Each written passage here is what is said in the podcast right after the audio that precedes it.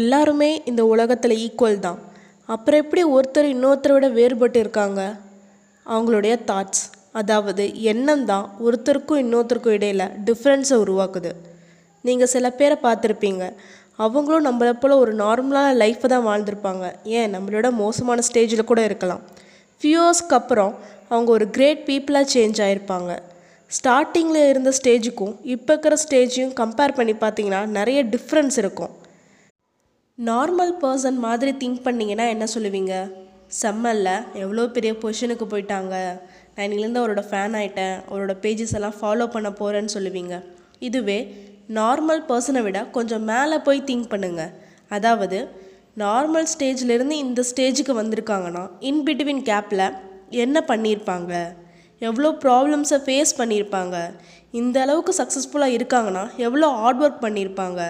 So இந்த மாதிரி தான் நாம் திங்க் பண்ணணும்.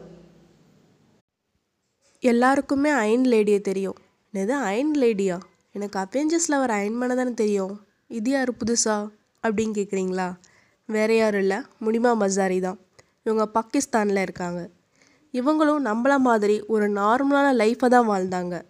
பதினெட்டு வயசுலேயே இவங்களுக்கு மேரேஜ் ஆகிடுச்சு அதுக்கப்புறம் அவங்க லைஃப்பில் நினச்சி பார்க்க முடியாத அளவுக்கு ஒரு பெரிய ஆக்சிடெண்ட் நடக்குது. டூ இயர்ஸ் அவங்க பெட்லேயே தான் இருந்தாங்க.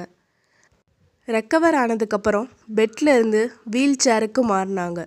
அதுக்கப்புறம் டாக்டர்ஸ் வந்து அவங்கக்கிட்ட சொல்கிறாங்க இனிமேட்டு உங்களால் ஒரு குழந்தை பெற்றுக்க முடியாது. உங்களால் எந்திரிச்சு நடக்கவே முடியாது. யூரின் கூட உங்களால் போக முடியாது. எப்பயுமே நீங்கள் ஒரு டியூபும் பேக்கோடு தான் இருக்கணும். அப்படின்னு சொல்லிட்டாங்க. ஸோ இந்த மாதிரியான ஒரு நிலைமைக்கு அவங்க தள்ளப்பட்டுட்டாங்க. அப்போ அவங்க அம்மா அவங்களுக்கு நம்பிக்கையூட்டும் விதமாக ஒரு வார்த்தையை சொன்னாங்க. இதுவும் கடந்து போகும். அதை அவங்க முழுசாக நம்பினாங்க. நம்மக்கிட்ட இல்லாததை நினச்சி கவலைப்படுறத விட நம்மக்கிட்ட என்ன இருக்கோ அதை வச்சு என்ன பண்ணலாம் அப்படின்னு சொல்லிட்டு திங்க் பண்ணணும். அதே தான் முனிமா மசாரியும் பண்ணாங்க. ஓகே நம்மளால் எந்திரிச்சு நடக்க முடியாது. ஸோ நெக்ஸ்ட்டு என்ன பண்ணலான்னு திங்க் பண்ணாங்க. அப்போ தான் அவங்க சின்ன வயசு ஆசையான ஓவிய கலையை மறுபடியும் அவங்க ஸ்டார்ட் பண்ணாங்க. அதன் மூலமாக அவங்க கலைத்துறையிலையும் ஃபேமஸ் ஆனாங்க. அதுக்கப்புறம் நியூஸ் சேனலில் ரிப்போர்ட்டராக கொஞ்சம் வருஷம் வேலை செஞ்சாங்க. ஒரு மோட்டிவேஷ்னல் ஸ்பீக்கராக இருந்தாங்க. இப்போ அவங்க ஒரு மாடல் ஃபீல்ட்லேயும் இருக்காங்க. கடைசியாக அவங்க ஒரு குழந்தைய தத்தெடுத்தும் வளர்க்க ஆரம்பித்தாங்க நினச்சி பாருங்க உன்னால் எதெல்லாம் பண்ண முடியாதுன்னு சொன்னாங்களோ அதை எல்லாமே அவங்க பண்ணி காமிச்சாங்க. தனக்குன்னு ஒரு ஐடென்டிட்டியை க்ரியேட் பண்ணாங்க. இதை எப்படி அவங்களால பண்ண முடிஞ்சிச்சு? இதுக்கு காரணம் இந்த உலகம் அவங்க மேலே போட்ட ப்ரெஷர் தான். உன்னால் பண்ண முடியாதுன்னு சொன்ன ஒவ்வொரு விஷயத்தையும் அவங்க என்னால் முடியும்னு சொல்லி நினச்சாங்க. இப்போ அப்படியே நம்ம லைஃபுக்கு வருவோம். சேரில் உட்காந்துக்கிட்டு டிவி பார்க்குறது இல்லைனா ஃபோன் யூஸ் பண்ணுறது புதுசாக எதுவுமே பண்ண இன்ட்ரெஸ்ட் காட்டுறதில்ல. பண்ண விஷயத்தையே திரும்ப திரும்ப பண்ணிகிட்ருக்கோம் இப்படி ஒரு கம்ஃபர்ட் ஜோனில் இருக்கும்போது நார்மல் லைஃப்பை தான் நம்ம வாழுவோம். ஃபியூவர்ஸ்க்கு அப்புறம் இது இன்னும் மோசமாக கூட போகலாம்.